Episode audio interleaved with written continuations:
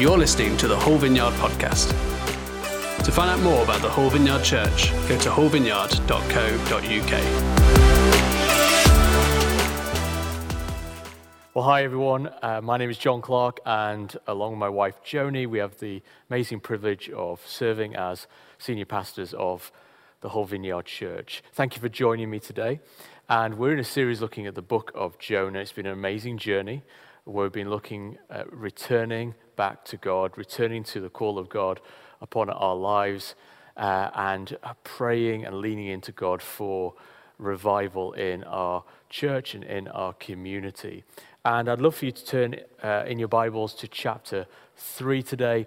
And um, I've entitled today's talk, The God of Second Chances. And as I've been thinking about this talk this last week, uh, I really sensed that Someone watching this really needs to hear this this week. Uh, the God that we return to, the God that we look to, is an incredible God of second chances. He's, a, he's an amazing God full of patience. He's slow to anger. He's full of compassion and mercy. And so often we talk about, uh, as a church community, because this is really dear to us, about having compassion for our city and all the the amazing work that uh, our church community does in terms of serving the city with kindness. Uh, but you need to know that that God that we serve and the reason we do those things is that there's compassion and there's love and there's mercy and there's patience for you and for me. And so, uh, particularly, we're in a, this difficult season. It's really, really tough going at the moment in this pandemic with this third lockdown and all the various things that comes with that. And so I just want to really encourage you today. I, I really hope and pray that you, you just sense and hear and experience and encounter just the beautiful compassion and mercy and patience of God for your own life, and that you would be encouraged in that. So let's pick it up in chapter 3 and read um, a few verses. Then the word of the Lord came to Jonah a second time Go to the great city of Nineveh and proclaim to it the message I give you. Jonah obeyed the word of the Lord and went to Nineveh. Now, Nineveh was a very important city. A visit required three days. On the first day, Jonah started into the city. He proclaimed 40 more days, and Nineveh will be overturned. The Ninevites believed God. They declared a fast, and all of them, from the greatest to the least, put on sackcloth. When the news reached the king of Nineveh, he rose from his throne, took off his royal robes, covered himself with sackcloth, and sat down in the dust.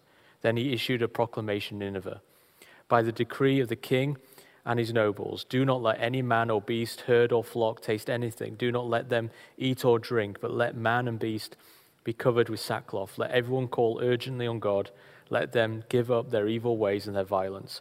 Who knows? God may yet relent with compassion turn from his fierce anger so that we will not perish.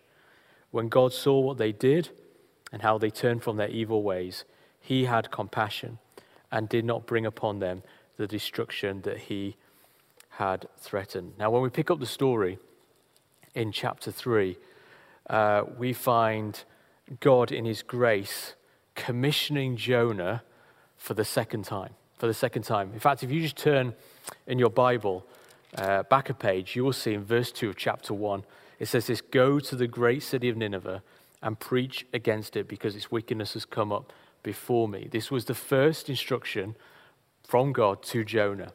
And then we see in chapter 3, right there at the beginning, verse 2 Go to the great city of Nineveh and proclaim to it the message that I give to you. Up until this time, Jonah has been running in resistance and he's tried everything to flee the Lord and his call on his life. And so he's run away, he's tried escapism, he's been thrown overboard from the ship, he's been swallowed uh, by a large fish. It's been an extraordinary adventure, an unbelievable journey.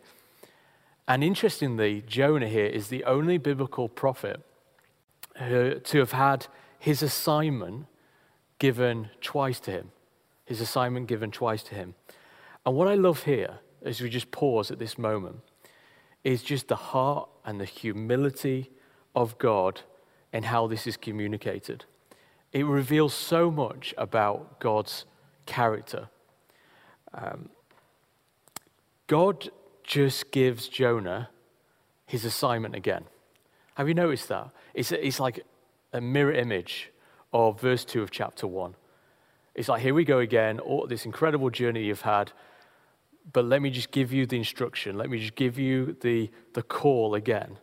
Let me just give you the message exactly the same way. And um, there's no, okay, Jonah, look at the problems that we've had. There's no context, there's no background, there's no sense of like, let me remind you of the amazing moments of deliverance and, and my providential hand upon your life in, in the story here.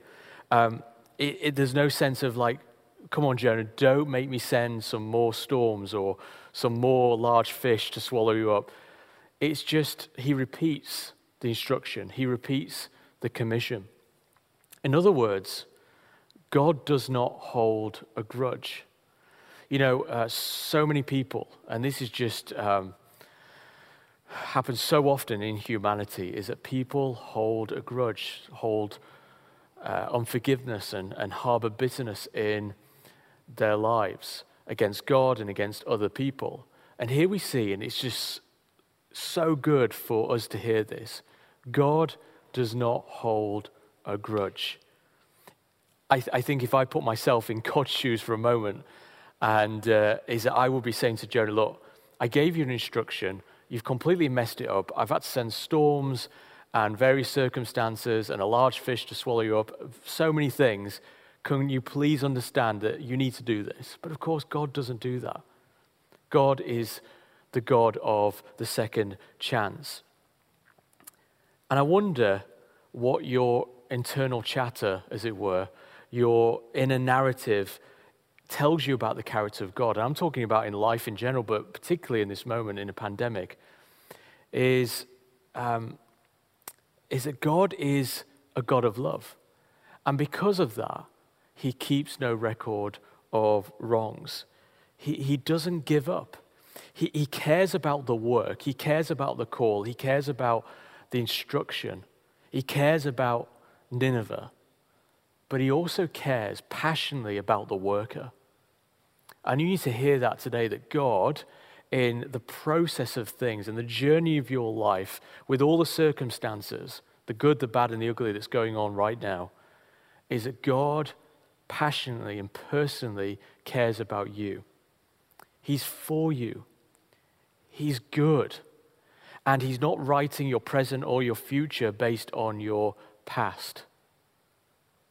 Now, it's interesting that uh, God doesn't get the fish to uh, spew out Jonah back home, which again would be like the logical thing to do. Like, Jonah, you've made such a mess of this. I'm going to get the, the, the fish to spew you out back home, and I'm just going to get someone else to do this. Someone who I know will just say, Yes, I'll go and say these things to the Ninevites. But, but God doesn't do that. And, and here we see God's care and slow to anger nature and his incredible patience on display here. And I'm so glad about that. And particularly in this season, I'm learning so much about the patience of God, is I'm in desperate need of the patience of God. And, and I love it how God doesn't keep reminding us of our shortcomings or where we took a wrong turn. Because again, in our human nature, that's exactly what we'd be doing. It'd be so easy, even uh, just as a father to my kids, to say, Look, eh, we're going to go again, but in your repentance, let's remember this and remember that. And, and God just repeats the instruction. He's so committed to the worker. And we see this throughout Scripture with so many people. And I think about Peter. You know, that's just like the obvious go to person when I, when I look at the New Testament uh, as a mirror to this story. Peter denied Christ three times, and yet he was lovingly restored, and God used him to usher in Pentecost. And so, in that, it's an understanding about the Christian faith that it is a journey. That the, the Christian faith is a walk, it's about one foot in front of the other. It's left foot, right foot, left foot, right foot. This is the process of what we call sanctification, the process of becoming like Jesus, which is our ultimate aim and goal in life. It's what the Holy Spirit is doing in our lives, conforming us to the image of Christ. But we must understand that it is a journey. There's a trajectory of discipleship. It's not about perfection, it's not about getting everything right, but it's understanding and learning and having a heart that's just saying, Lord, I, I want to do better. I want to do what's right. I, I want to learn from my past mistakes. And so he's so committed to the worker, but he's also, you see here, so committed to his word. He's so committed to his word um, in that he doesn't change or alter the instruction or the command. Have you noticed that? He, he doesn't think, God doesn't think, oh, look what we've been through. I, I, I probably just need to soften things or change how we're going to communicate this. No, God's word is God's word. And I think about God's word in our lives, and particularly in this season, that's why we as a church are we're tracking through the scriptures and we're encouraging people to read the Bible in one year, is we need to allow God's word to just be like almost like the waves of the sea crashing in and over us. Uh, I love to go to the East Coast, and particularly in the summer where the North Sea is a little bit warmer, it's great to go in the North Sea. And um, if you ever stand in the sea, and, and, and you'll notice the wave crashes over you, and you're a bit unsteady. Then the wave comes again and knocks you over. And then maybe the wave comes again and actually you're pulled under. And God's word, God's call, God's instruction is like that in our lives. At first, it feels uncomfortable. At first, we, we resist against it. And this is the whole journey of repentance and returning to God, is that we resist it. We don't want to yield. We don't want to say yes to God. We, we, we have excuses. We think it's too difficult. We want our way, not God's way. And as we allow God's word just to wash over us and crash over us, is that we begin to go under God's word. We begin to yield to um, his kingship and authority in our lives.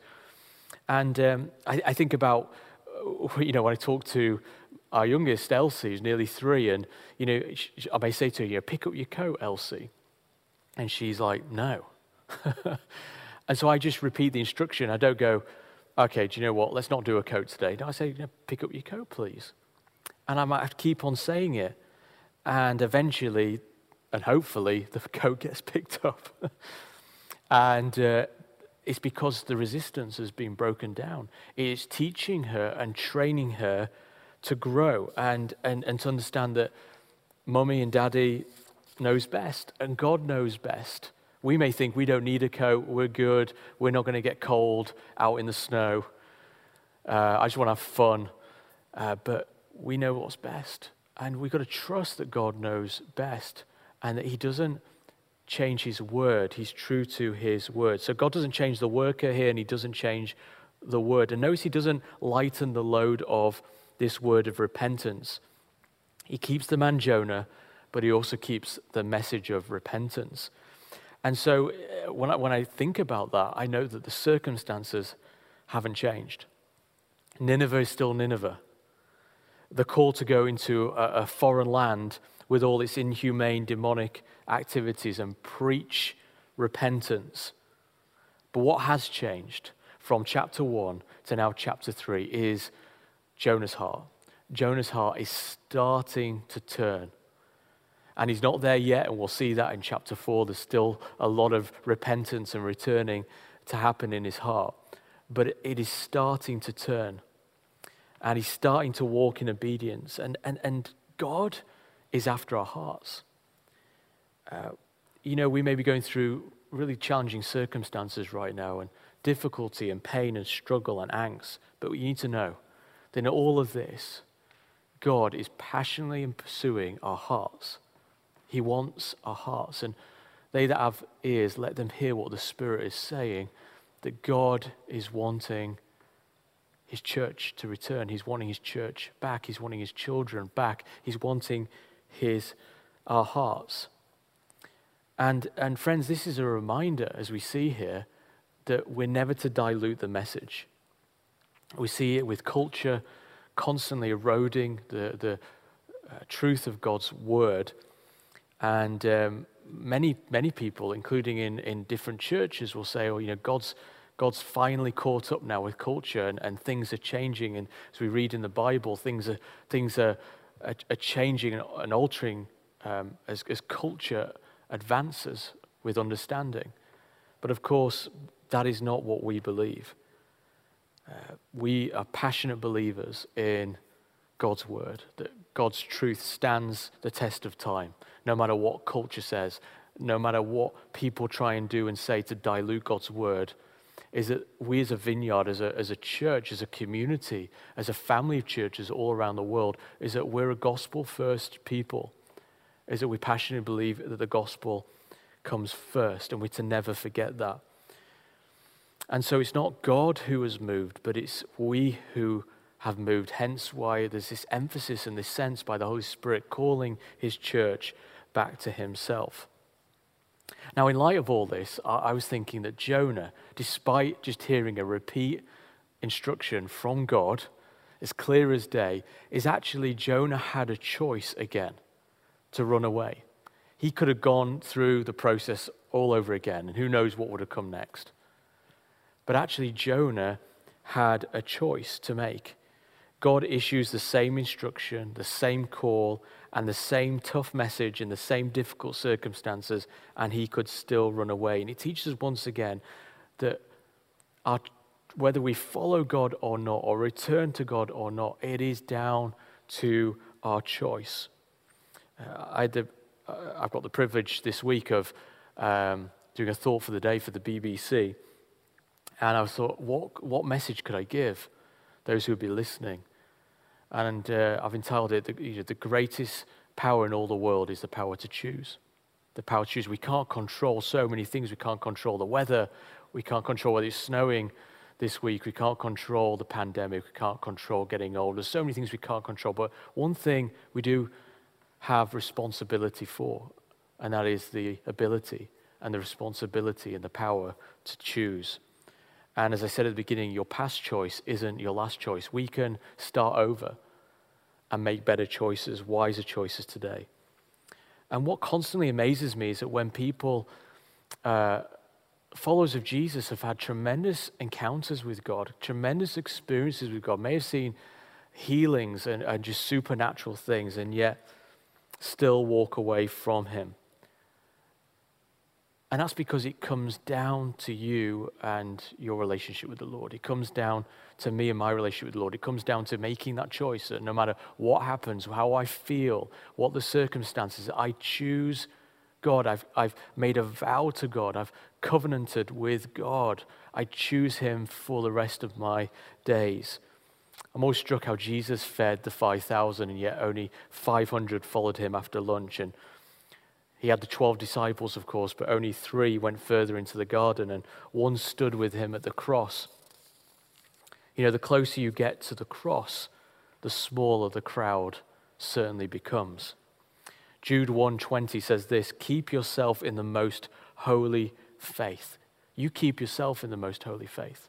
We have a choice whether to return and to obey the call of God on our lives or to run away in resistance. No one will make you do those things. And so I think, particularly in these difficult times, particularly in a pandemic, is we must have a self starter button. We must have something within us that goes, you know what, again, this morning, I choose you, God. When I put my head on a pillow at night and close my eyes, God, I choose you again. You're the one who sustains me. You're the one who gives me life. You're the one who gives me breath. And so the call remains. And so often, uh, friends, especially in a pandemic, uh, we want to remain strong and maintain and retain some kind of equilibrium, if you like. But you know, God often calls us to places that are weak and vulnerable so that we cling to the cross, where we're stripped of everything and we're faced again with God and His call. And God gets up close and personal with us. And, and, and, and despite the circumstances, despite the pain and the challenge and the tension, is allowing us to lean into weakness, uh, leaning into struggle and transparency and vulnerability that makes us completely dependent upon the Lord again. And so, if you're struggling right now, I think that's you, need to hear that God is, is, is, will be doing extensive, deep work in us. And we need to allow that sanctifying process as He makes us more like Jesus. It often gets worse before it gets better. And so God doesn't change the worker, He doesn't change the message. His word is His word, His instruction is His instruction. It's a tough message. And it's a tough message to Nineveh of repentance. And uh, I really believe if we want to see a genuine move of the Holy Spirit, a genuine revival, where we see real conversions, as it were, in our midst, is that people must um, not just have an encounter, an experience of God, but they must come to a place of real repentance. Um, this is what they experienced. We see in verse 10 that God held back his wrath in mercy. He did that as the people repented. And, and repentance is where there's a discomfort and there's a conviction of sin that leads to the comfort of conversion. As we so, through contrition and conviction, recognize our sin, that we need a Savior. And that is the beautiful message of the gospel. And here in chapter 3, we see God's compassion and love for the city, that He relents and does not destroy it. You see this journey of repentance from verse 5, where the Ninevites believe God. There's a conviction of truth. They believe this message from God. Then there's a contrition of sin, a godly sorrow. There's a conviction of sin. And then there's a commitment to leave sin, where they turn from their wicked ways. This is what repentance looks like. It's where we turn from our sin to our Savior. And so we need to have confidence today that as we return and turn back to God, is that we're running to a God of the second chance, a God who is slow to anger, bounding in love, full of compassion, rich in patience. Our need for a Savior must be real to us. So God's word comes through Jonah, where his mercy is on display, and God's commitment to the work and to the worker. And God's word is embraced by Nineveh and God relents, and his compassion and his mercy is extended here in the story. This is the God of the second chance.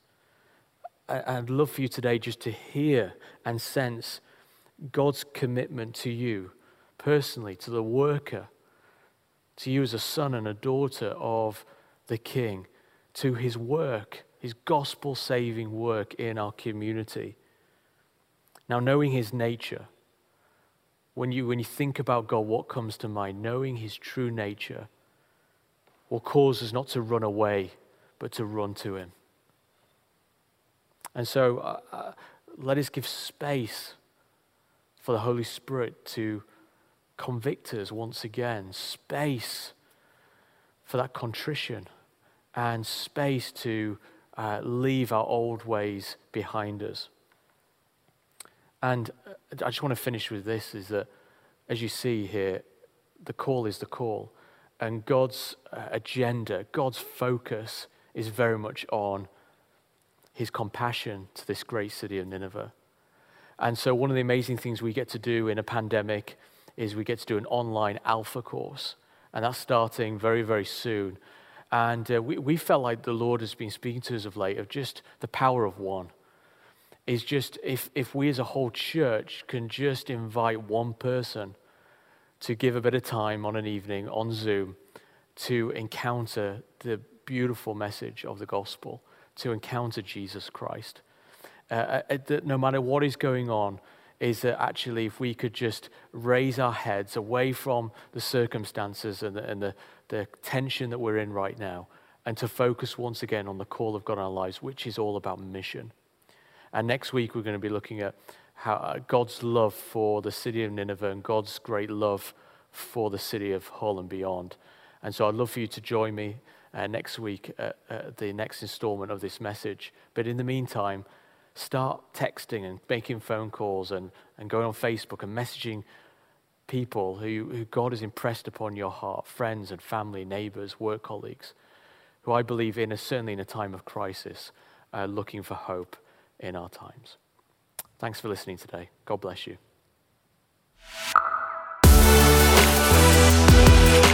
Thank you for listening to the Hull Vineyard podcast. We would love to connect with you and welcome you home to church. To find out more, go to hullvineyard.co.uk forward slash connect. And stay up to date with all that is going on in the life of our church, go to hullvineyard.co.uk forward slash church news and sign up for our weekly mailing. Thanks for listening. We hope to see you soon.